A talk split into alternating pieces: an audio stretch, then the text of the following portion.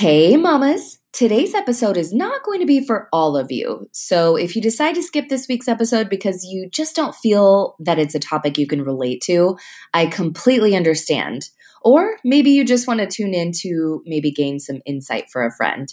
Today's episode is dedicated to all of my wine loving mamas. You know who you are, who maybe at one point or another have thought that maybe you'd like to give up drinking, but you just don't know how or where to begin, or even if you should. Today, I'm going to share with you my journey to an alcohol free, normal, and amazing life. And I'm going to give you practical, straightforward information that you can reflect on to decide if that's the right path for you. Let's do this. This is the Mama Miracle Morning Show, a personal development podcast for moms, hosted by your favorite lifestyle coach, Sarah Munder.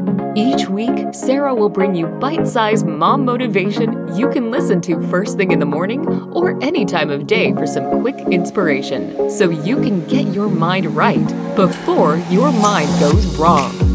Let's take back the power we have as moms to steer our family's life in the right direction each and every day so we can create the life we want and deserve. Ready, mamas? Welcome back to this week's episode of the Mama Miracle Morning Show. I want to start off by sharing the latest iTunes review of the show. And by the way, if you want your review to be featured on an upcoming episode, please go subscribe and write a review on iTunes and then send me an email to sarah at sarahmunder.com to let me know that you wrote a review. This week's review comes from Axlexi. I hope I'm saying that right who so lovingly said, I love hearing Sarah's podcast because each episode I discover new tools for my family, for my daily life. Mama life is the most rewarding, but can also feel like you are drowning and can't keep your head above water. Since listening, it's given me added motivation for self love and health and ideas for not only keeping your head above water, but also rocking the mom life. There are definitely messages for everyone in this podcast. Thanks, Mama. Keep rocking it. Wow, I'm so grateful for this review. I can completely relate to the feeling of drowning as a mom sometimes. And I love how she said that the show not only gives her ideas for keeping her head above water, but for rocking the mom life. I love that because that's exactly what I want more moms to do. Not only do we need to not drown as moms, that's like a minimum, right? But we can and should raise the bar for our lives and for the lives of our families and start thinking higher. I think the problem isn't that moms don't think and dream about amazing things happening in their life. I think part of the problem is that moms don't know how or even where to begin, which ties perfectly into today's topic. Now, I have a couple of disclaimers before I dive in. The first is that this episode is not going to be for all of you, as I mentioned in the beginning. The topic of drinking alcohol and whether or not you should stop drinking alcohol is obviously not for everyone. I'd even go as far as to say that there are probably some of you moms without an alcohol problem who should actually probably have a glass of wine sometimes. If you don't feel like today's topic is of value to you or is not relevant to you, feel free to skip on over to the next week's episode and um, or tune back to a previous episode and i will not be offended. I promise that the mama miracle morning show is not going to be centered around this topic and i won't bore you with it every week. With that said the reason why i decided to do an entire episode about it is because since going public with my own struggles about alcohol i have had so many moms, I can't even tell you, reach out to me saying that they can relate to my struggles. They're in a similar boat and they just don't know how to stop drinking. So, this episode is for you if you are in that place now. If you're already a completely sober mom, please join in on the conversation with me.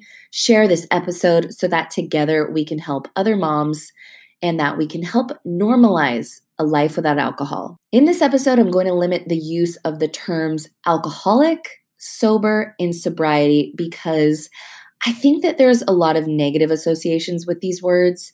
And especially the people who are very new to facing this, they may not want to be associated with those terms. It might even scare them away. And the last thing I want to do is scare a mom away who wants to stop drinking, but just also wants to feel normal at the same time. So you'll find that generally I try to stick to the words alcohol free which can encompass all moms on the alcoholic spectrum because I do think there's a spectrum. I think on one end of the spectrum is the mom who would just rather not drink given the choice and just tends to not really like the way it makes her feel, which I don't even know if she should be considered as part of the spectrum because this is a very normal and healthy drinker. I have a friend, one of my best friends actually, who is very much like this. She very, very rarely drinks. And when she does, she just does not handle the alcohol well. And when I was still drinking, we'd get together, we'd go on girls' trips, and us girls would pressure her to drink. And now I actually have mad, mad respect for her for saying no for the most part when she did not want to drink and by not being pressured by the rest of us. Actually, I have always admired how she didn't need to drink to go out and have fun with us. And if I'm being honest, I may have even been a little jealous. Let's stop pressuring moms to drink to have fun, you guys. It's so short lived, anyways. No one wakes up after a night of partying and feels good about it. The funny thing is, you never ever wake up after a night of not drinking and wish you had drank more, maybe made a more of a fool of yourself. No one wakes up wishing they had felt more hungover. So listen, if someone doesn't want to drink, you say to them, "Good for you, I support you. We can have fun anyway." Back to the spectrum topic. On the other end of the spectrum, you have the problem drinker who is severely addicted to alcohol and has major problems in their life as a result of it, like losing their job and getting DUIs and things like that. And then there's everything in between, which I think a lot of you are going to relate to.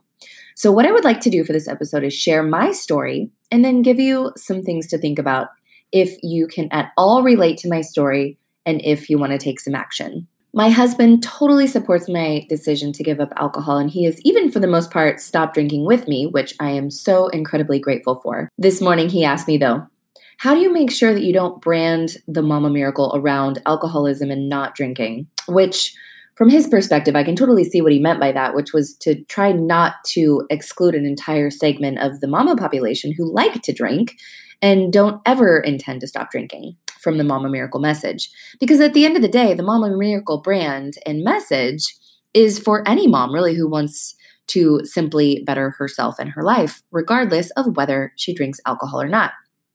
So, I mean, that's why I felt like I needed a disclaimer at the beginning of the episode. That way, I don't turn away moms who can't relate at all to this type of struggle. But at the same time, I have gone public with my own struggles because I am 100% okay with Sarah Munder being a spokesperson for moms who struggle with alcohol. I want you to know that if this is you, I stand by you and I support you. I don't judge you, especially if you're not ready to start or if you're not ready to stop drinking now. I will be here as a sounding board, and if it's up to me, I'm not going anywhere. And honestly, just saying that helps me. I want you to know, and I thank you for all of you who have personally reached out to me and stood up and told me that you struggle as well, because then it puts accountability on me to stay on this path and stay alcohol free.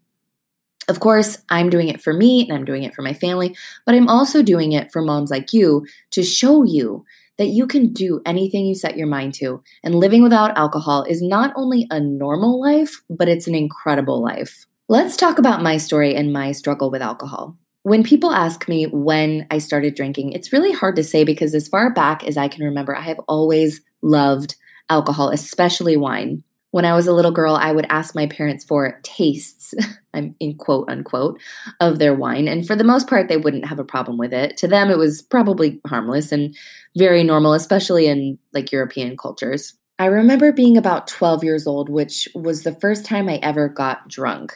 I went camping with my dad and a few of his guy friends we had forgotten to bring juice or kids' drinks. So my dad let me drink a beer. And by the way, I'm totally not throwing my dad under the bus or blaming him in any way. He had the best intentions. And so that night, I think I may have had maybe five or six beers without him even noticing. And you guys, it felt so good. I loved it. And the funny thing is, I didn't even have a hangover or throw up or anything. I've just always kind of metabolized alcohol really well, which is why it's so dangerous for me. And so then the teen years came around. I went through my parents getting a divorce and then some other big challenges. And I'd always seek alcohol whenever I could get it. There was always alcohol in the house, and so it was pretty easy to get to. And as, as I became an older teenager, it became even easier to access alcohol.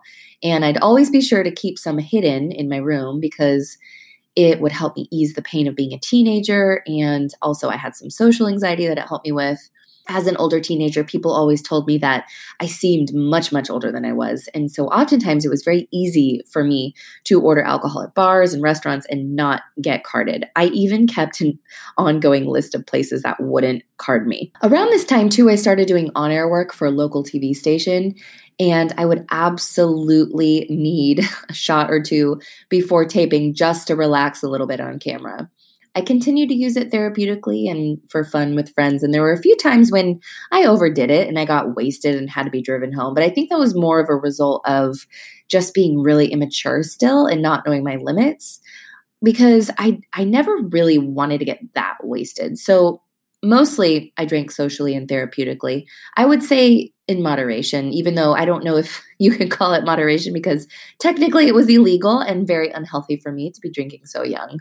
So then I turned 18 and I went through actually I'll I'll open up a little bit. I went through some very traumatic stuff and I think that's where my drinking started to get really bad. And it even got to a point where I started cutting myself when I drank, which is a whole other horrible, horrible addiction in itself. It got really bad one night. I drank way, way, way too much. It was like, I think it was like a whole bottle of vodka.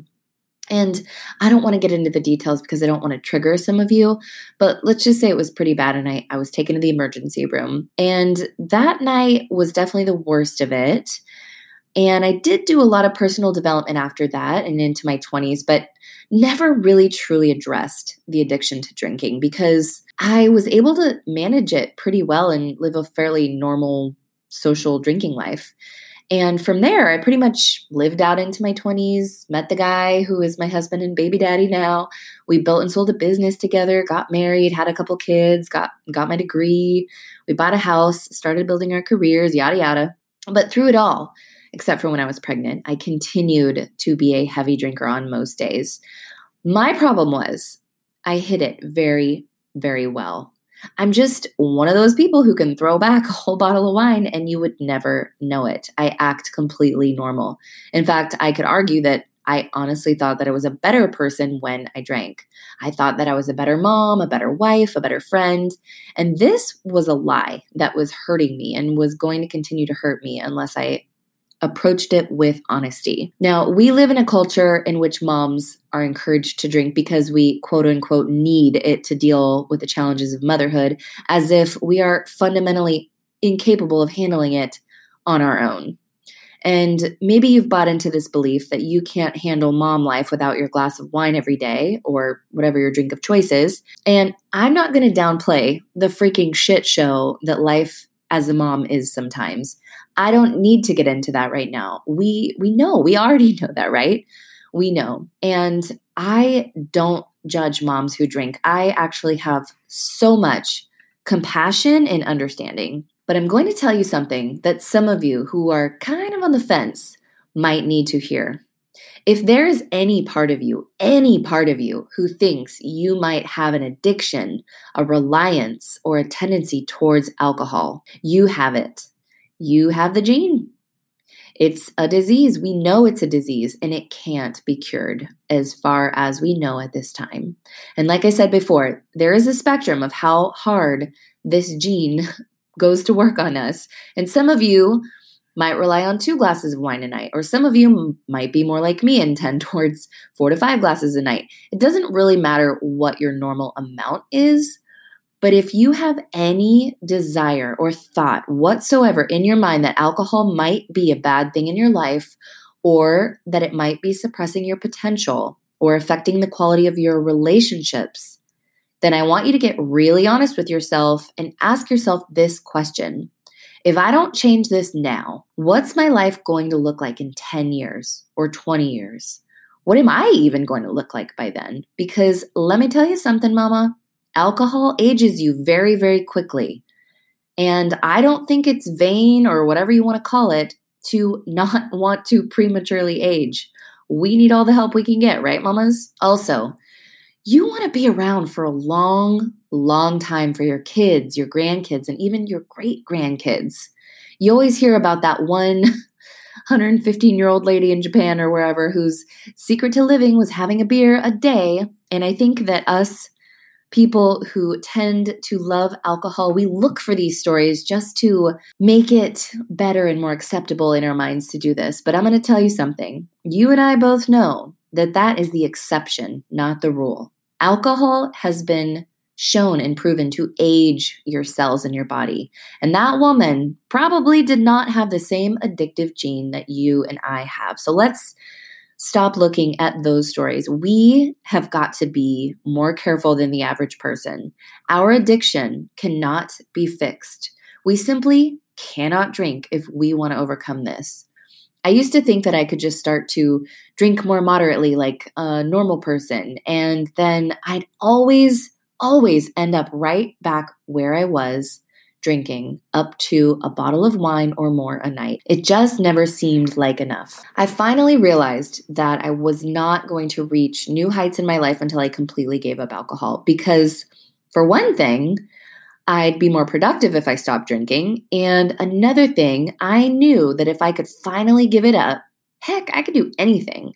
So I made that my priority this year. And so that was, I decided a little over two months ago to do it, and I did it. How do you do it? For those of you who have personally reached out to me on Instagram to tell me you want to stop drinking, but you don't know where to start, I want to help guide you. I'm definitely not a mental health expert, but I can share with you what's worked for me.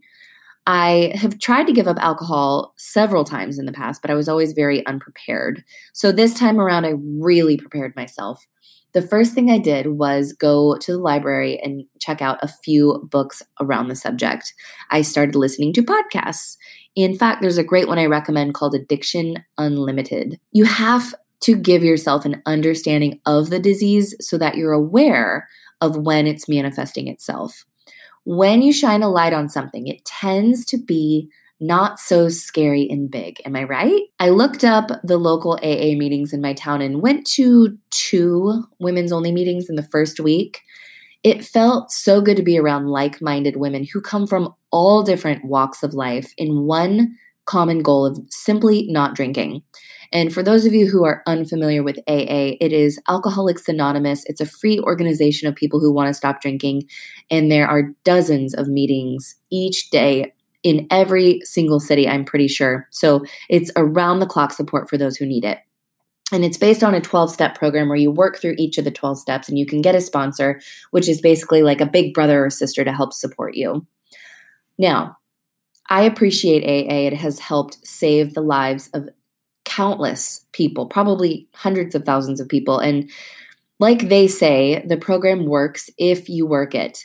But I will also say with certainty that it is not for everyone. I honestly struggled with some of the messages in AA. For example, the first of the 12 steps is to admit that we are powerless over alcohol and that our lives had become unmanageable. I'm going to be honest, I struggle with this message. It's quite opposite actually from the message of the Mama Miracle, which is that we have the strength and ability to create any change we want in our life. At the same time, there is a level of admittance you need to do with alcohol. For me, I don't deny that I have a tendency towards alcohol, but I believe in myself to quit drinking for good with the right support. The other big thing about AA is that it is very, very faith based in a higher power. The second step of the 12 steps is that you come to believe that a higher power than yourself could restore you to sanity. And then the third step is that you make a decision to turn your will and your life over to the care of God as you understand Him. Now, this is so powerful for a lot of people, especially faith based Christian people. But I just don't personally resonate with this and with my beliefs because I'm more about personal empowerment. I do appreciate that they say that it's God as we understand them, meaning you gain your strength from whoever your higher power is. But at the same time, the meetings were still very, very faith and Christian based, and they'd even often end with the Lord's Prayer. So for me, I just I needed a program that I could relate to and resonate with more. So I, for the most part, I stopped going to AA meetings personally, but I do recommend that you go and check it out and decide for yourself. And I'll even post a link to the AA website in the show notes so you can look up meetings in your area. One day I actually left an AA meeting feeling worse than when I got there. I was actually feeling very triggered to drink, disempowered, and I was really going into some dark places. So I opened up the Yelp app and started calling around to see a therapist. I wanted to get someone that day. I wanted someone licensed in mental health to speak to. And so I was able to get a, hold of someone who could get me in that day. And it was such a life changing session. Now, therapy can be very expensive, although you can find a therapist who is willing to work on a sliding scale to make it more affordable, and many insurance companies even cover therapy.